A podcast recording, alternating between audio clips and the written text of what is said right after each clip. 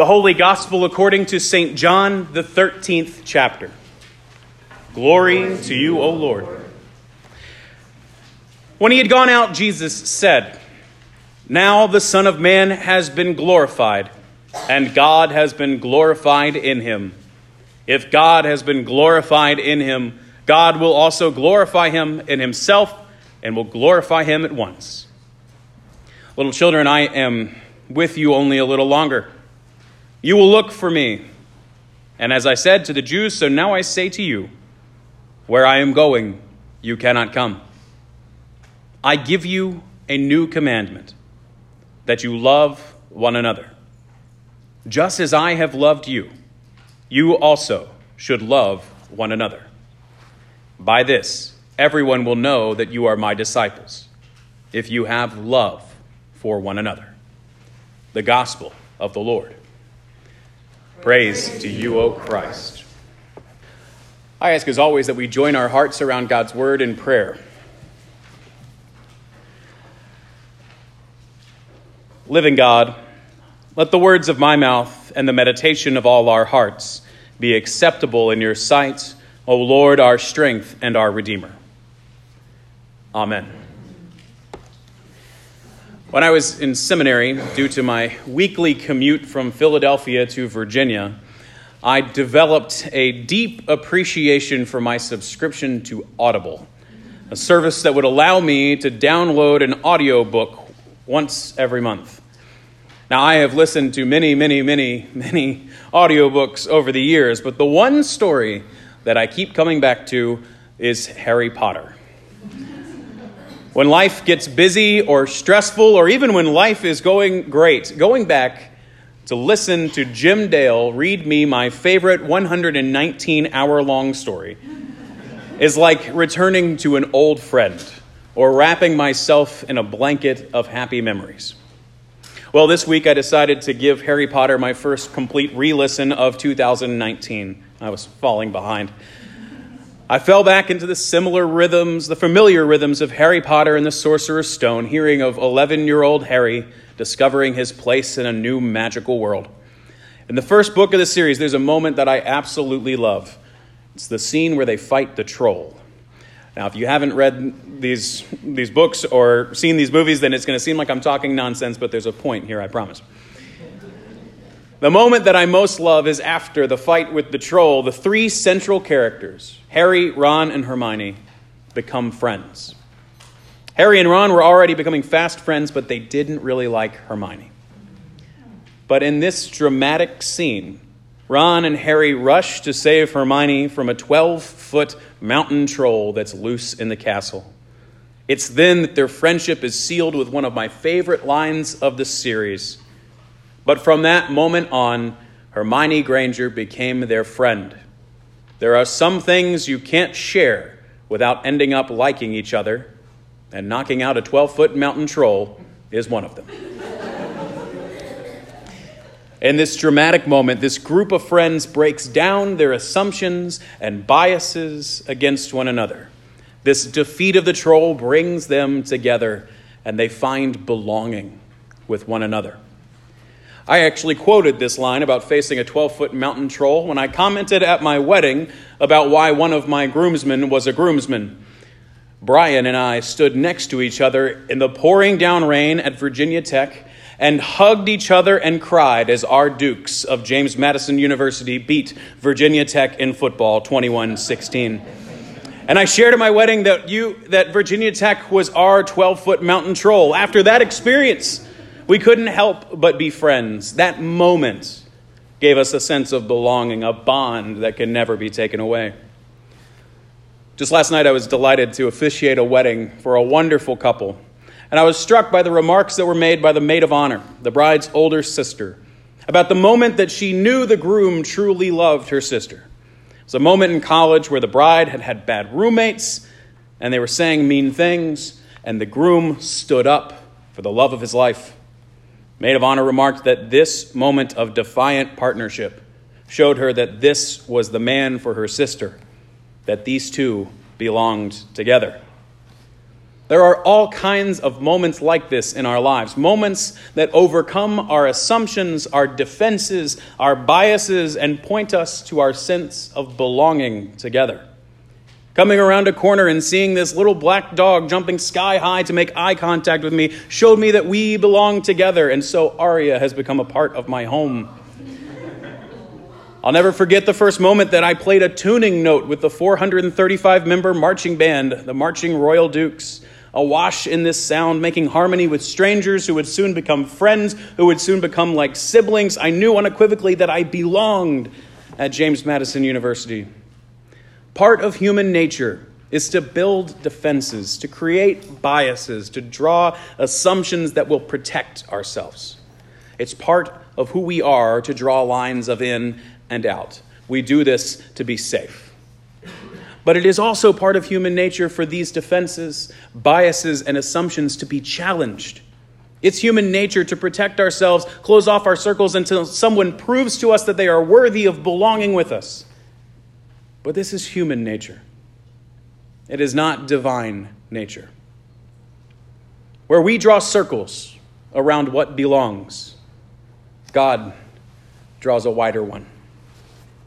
Throughout the Hebrew Bible, we see God's faithfulness being shown to Israel, to God's chosen people.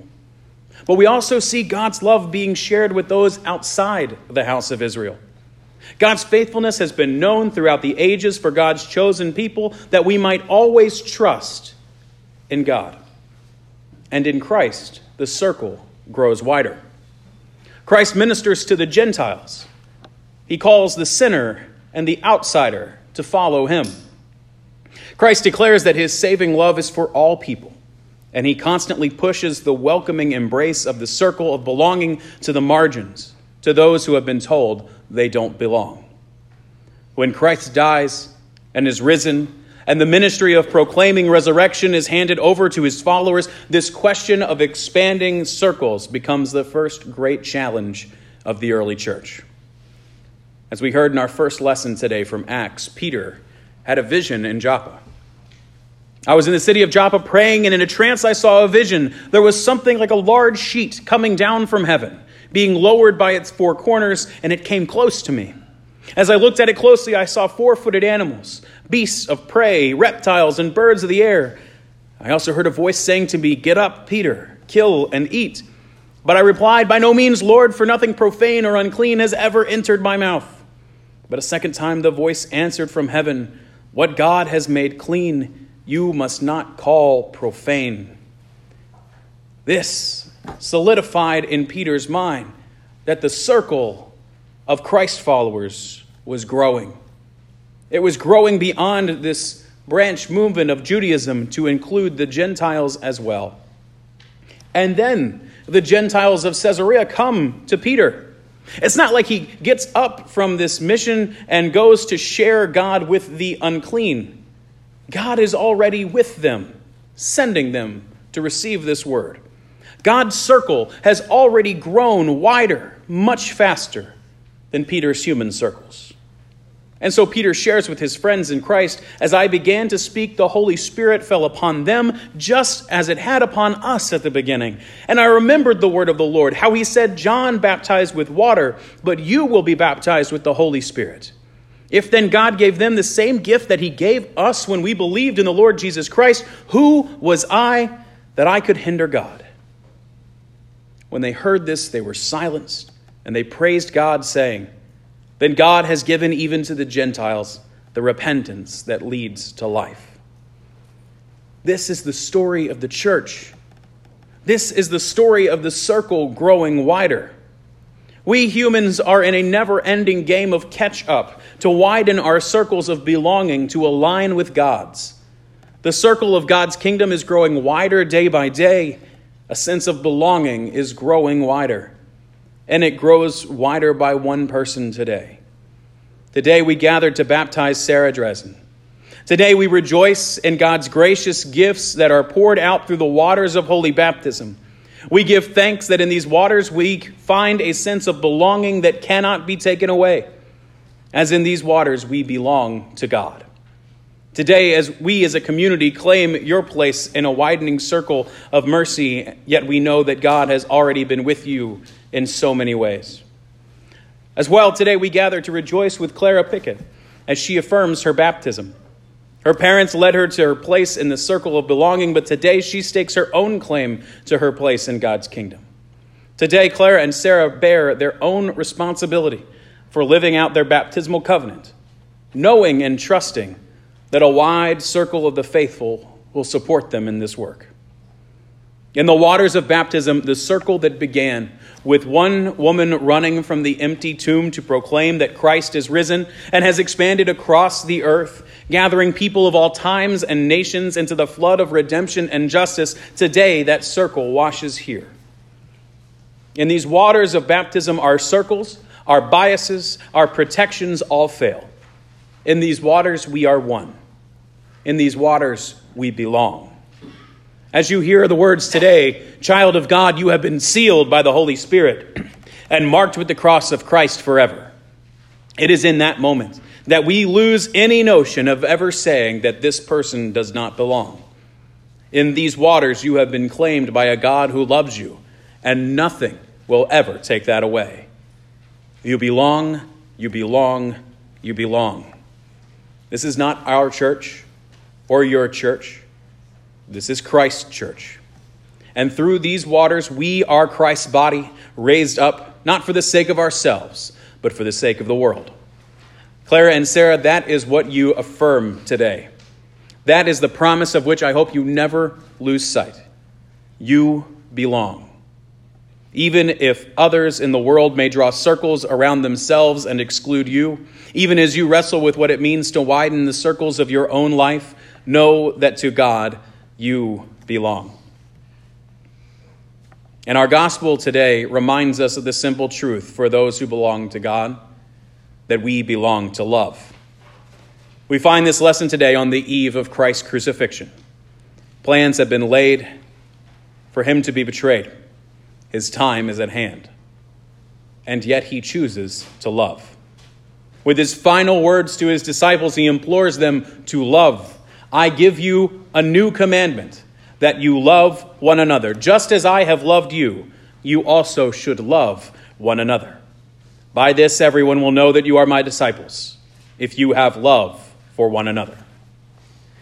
It is a simple command, yet infinitely complex in its practice.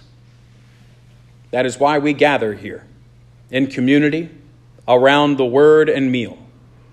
We gather to be sustained for the work of love.